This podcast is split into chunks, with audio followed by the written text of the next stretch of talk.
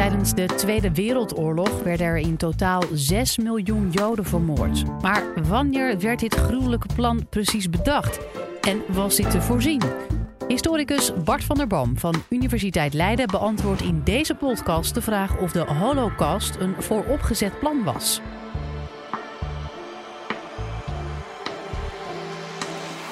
Dit is de Universiteit van Nederland. Ehm, dit is een niet zo heel erg opmerkelijk gebouw. Ik zal een beetje opzij gaan. En toch zal bijna iedereen in deze zaal onmiddellijk weten wat dit is. Dit is het poortgebouw van vernietigingskamp Auschwitz-Birkenau. En u weet ook allemaal wat daar gebeurd is. Daar zijn tussen maart 1942 en januari 1945 ongeveer uh, ruim een miljoen mensen uh, vermoord. Uh, de grote meerderheid van die mensen waren Joden en de grote meerderheid van die Joden is onmiddellijk na aankomst daar vergast. Dat weet u allemaal. U weet ook allemaal dat tijdens de oorlog 6 miljoen Joden zijn vermoord. En u heeft zich vast allemaal wel eens afgevraagd hoe, hoe kan dat nou eigenlijk? Hoe zijn wij daar ooit terechtgekomen? Sterker nog, u vindt waarschijnlijk eigenlijk dat we dat ook ons zouden moeten afvragen. Als hier nu iemand in de zaal zou zitten en die zou zeggen, Auschwitz, miljoen Joden, nooit van gehoord, dan zouden wij dat eigenlijk laakbaar vinden. Dan zouden wij eigenlijk vinden dat die persoon zich een beetje buiten de groep plaatst, dat hij dat niet weet. Waarom is dat zo? Waarom vinden wij dat mensen dat verhaal moeten kennen? Omdat wij denken dat dat verhaal iets zegt over wie wij zijn als groep. En dat het iets zegt over hoe wij moeten leven, of eigenlijk hoe wij niet moeten leven, vooral. Dus dat verhaal van de Holocaust is wat historici een collectieve herinnering noemen. Een verhaal over het verleden dat wij als groep delen, omdat wij dat relevant achten voor wie wij zijn en hoe wij moeten leven. Dat is heel fijn voor mensen als ik, namelijk historici, mensen die een beetje hobbyen in de geschiedenis. Want als er geen collectieve herinneringen zouden zijn, als er geen verhalen over het verleden zouden zijn die wij relevant achten, dan zou u waarschijnlijk wel ophouden om mijn hobby te subsidiëren. En dan zou u hier waarschijnlijk ook helemaal niet zitten.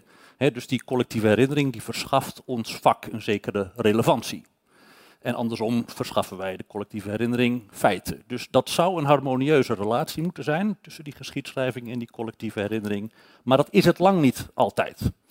Want soms zijn die verhalen die wij delen, die staan soms op enigszins gespannen voet met wat historici daarover denken. Um, wat ik vanavond uh, wil doen, is ik wil u ik wil verschillende aspecten van die vraag, waarvan ik veronderstel dat die in uw hoofden wel knaagt. Namelijk, hoe kan dit eigenlijk, wil ik bespreken. En daarbij zal ik ook geregeld verwijzen naar de kloof die er bestaat tussen de collectieve herinnering en wetenschappelijke inzichten uh, daarover. Um, allereerst, de eerste vraag die ik wil stellen is um, de vraag, hoe is deze beslissing eigenlijk tot stand gekomen? Hoe is die beslissing om Joden op industriële wijze te gaan vermoorden eigenlijk ontstaan? En ik denk dat daar in de maatschappij een redelijk rechtlijnig idee over bestaat. Namelijk dat Hitler altijd al het plan had om alle Joden te vermoorden en dat hij eigenlijk wachtte op het juiste moment om dat te gaan doen. Op het moment dat hij voldoende macht had, gaf hij die opdracht en werd dat uitgevoerd. Dat is tenminste wel vaak hoe je het ziet in documentaires over de oorlog. Als je een korte een korte voorgeschiedenis van de Holocaust wil geven, dan zijn er echt beelden die je daar heel goed voor kunt gebruiken. De, de fakkeloptocht door Berlijn op het moment dat Hitler kanselier is geworden. De boekverbrandingen een paar maanden later. De brandende synagoge na Kristalnacht. En dan ben je al bijna bij de crematoria van Auschwitz eh, beland. En misschien zet je daar nog het beroemde citaat van Heinrich Heine onder. Waar men, ooit, waar men boeken verbrandt, zal men ooit mensen verbranden. En dan heb je dus een rechte lijn gecreëerd van, van Mijn Kamp naar Auschwitz. En vaak zit in die documentaires ook, zit in die documentaires ook vaak een stukje van een toespraak van, van Hitler die er zo uitziet.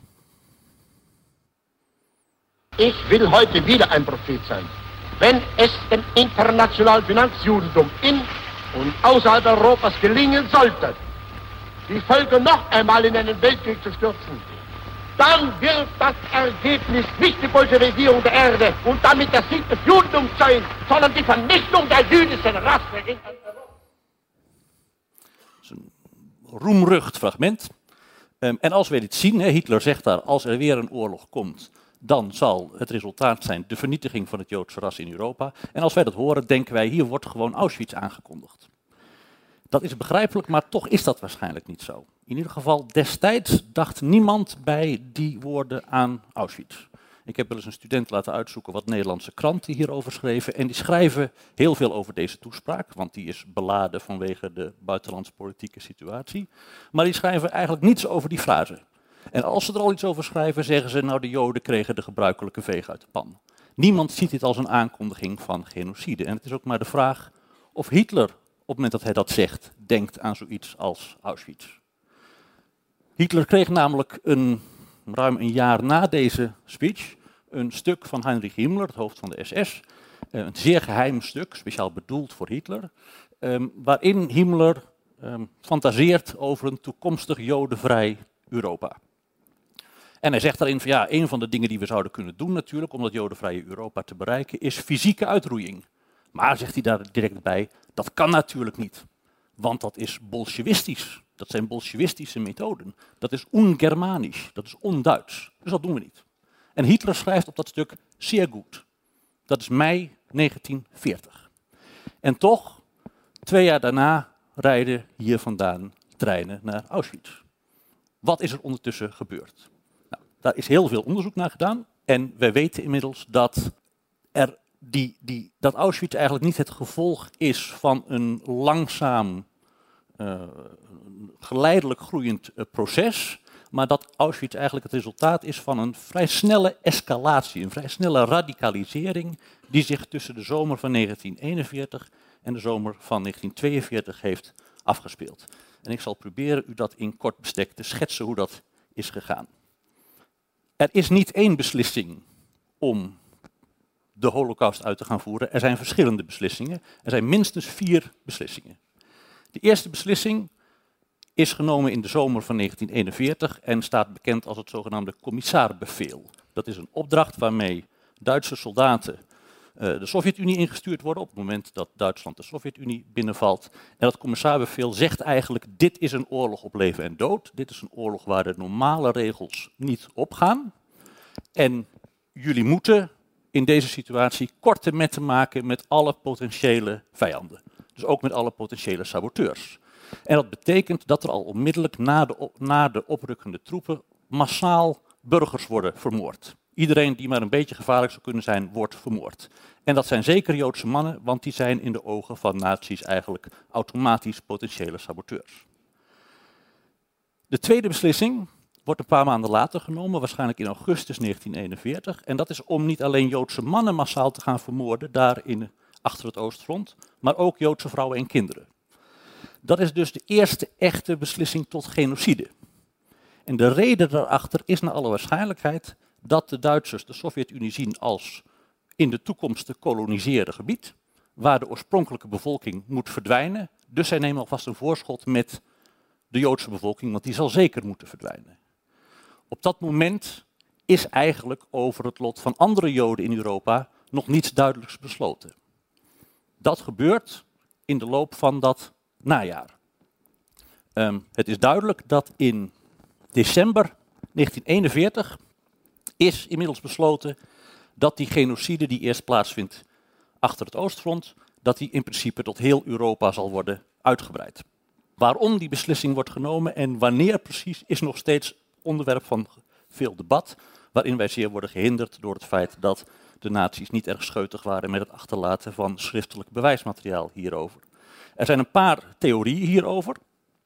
Eén theorie zegt dat die beslissing om die genocide tot heel Europa uit te breiden is genomen in een moment van euforie.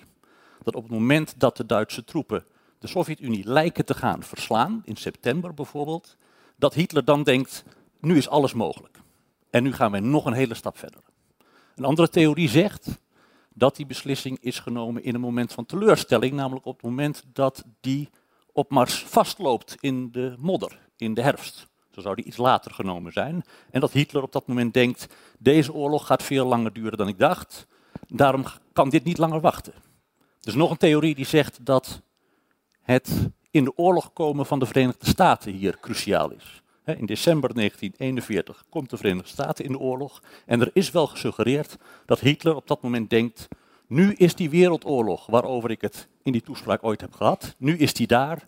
En nu zal dus ook de wraak op de Joden helemaal volledig losbarsten. Dat weten we niet precies hoe dat is gegaan, maar die beslissing is genomen. Vandaar dat in januari 1942 de beruchte Wannsee-conferentie wordt gehouden, waar voor het eerst duidelijk wordt gezegd dat alle Joden in door Duitsland bezet gebied in principe naar Polen zullen worden, naar Oost-Europa zullen worden gedeporteerd. Lang hebben historici gedacht dat dat eigenlijk het eindpunt van het beslissingsproces is, dat de rest eigenlijk allemaal uitvoering is. Maar ook dat klopt waarschijnlijk niet. Want ook op het moment dat die Wannsee-conferentie wordt gehouden, is nog onduidelijk wat er nu concreet gaat gebeuren. Voor deportaties uit West-Europa bijvoorbeeld zijn dan nog helemaal geen plannen. En het is nog, ook nog onduidelijk wat er precies met die te deporteren Joden moet gaan gebeuren. Dat zal allemaal niet best zijn natuurlijk, dat is evident, maar er zijn verschillende wensen daaromtrent. De pragmatici, mensen in de industrie, mensen in de weermacht, die vinden dat je Joden allereerst moet laten werken. Want Duitsland heeft een schreeuwend gebrek aan arbeidskrachten. De meer ideologisch aangehoogde naties die vinden dat je die Joden zo snel mogelijk moet doodmaken. En de Wannsee-conferentie komt nog steeds uit op een soort compromis daartussen. Namelijk dat Joden die niet kunnen werken, die worden vermoord. En Joden die wel kunnen werken, die worden te werk gesteld. Op een heel gruwelijke manier natuurlijk, dus dat onderscheid is ook weer niet zo heel erg groot. Maar toch een duidelijke beslissing dat deze genocide moet worden uitgevoerd, ongeacht de economische of militaire of politieke kosten, die is dan nog steeds niet genomen. Die beslissing wordt waarschijnlijk pas genomen in de vroege zomer van 1942, kort voordat hier de eerste deportaties plaatsvinden. Wij weten dat Himmler op dat moment, ergens in eind mei of begin juni, opdracht geeft om de capaciteit van de vernietigingskampen uit te breiden, veel meer treinen vrijmaakt voor deportaties en ook voor het eerst een soort deadline stelt en zegt dat voor het eind van het jaar, dus voor het eind, van 1942, de Poolse Joden allemaal moeten zijn vermoord, behalve de Joden in de grote ghetto's. Ook daar is weer een beetje de vraag waarom die laatste beslissing eigenlijk wordt genomen. En een van de theorieën is dat dat te maken heeft met de moord op Heydrich. Reinhard Heydrich is een hoge SS'er. Die is eind mei 1942 in Praag neergeschoten en overlijdt daar korte tijd later aan. En het lijkt erop dat Himmler daar de les uittrekt dat het gevaar van saboteurs en partizanen, oftewel Joden, zo groot is dat dit echt niet langer kan wachten. En pas op dat moment is eigenlijk het lot van de Joden ook in West-Europa echt bezegeld. Dat is dus een tamelijk complex proces. Je kunt zelf zeggen, er is nog een vijfde beslissing, namelijk in de zomer van 1944, twee jaar later dus, waarin een deel van deze beslissingen weer wordt teruggedraaid. Op het moment dat de Hongaarse Joden worden gedeporteerd, en die zijn heel laat aan de beurt, omdat Hongarije tot dat moment niet heeft meegewerkt, dan wordt een deel van die Joden naar Auschwitz gestuurd en daar onmiddellijk gedood. En een ander deel, en dat gaat om veel mensen, om 200.000 mensen, die worden naar Duitsland gestuurd om daar in de industrie te werken. Dus daar wordt die balans tussen exploitatie en vernietiging wordt weer enigszins teruggedraaid onder druk van de omstandigheden. Dat is dus tamelijk ingewikkeld. Dan kunt u denken van, ja, wat doet dat er nou precies toe? En dat doet er wel in zekere mate toe, denk ik, omdat je die hier aan ziet hoe kronkelig die weg naar Auschwitz is en hoe onvoorspelbaar dit dus ook was. In, in de jaren, dus het idee, als je Mijn Kamp hebt gelezen en je hebt gezien wat er in Duitsland in de jaren 30 gebeurt, dan weet je wel waar dat eindigt. Dat is eigenlijk niet houdbaar. Dit is zelfs voor veel van de betrokkenen een tamelijk verrassende einduitkomst. En dat is het andere wat hier relevant aan is. Je ziet hier aan hoe nieuw Auschwitz is. Auschwitz is een soort stap in het onbekende. En dat voelen veel van de daders ook wel. Die voelen wel dat ze een drempel overgaan. Het is ook niet voor niks dat het regime probeert die vernietigingskampen geheim te houden. Want het regime voelt wel, dit gaat de gemiddelde Duitser niet trekken. Die heeft hier geen begrip voor. Die is hier ideologisch nog niet ver genoeg voor om te snappen dat we dit doen. Dat roept tegelijkertijd natuurlijk de volgende vraag op. Namelijk, hoe kan het dan dat heel veel van die gewone Duitsers toch vervolgens hun diensten verleenden aan deze massamoord?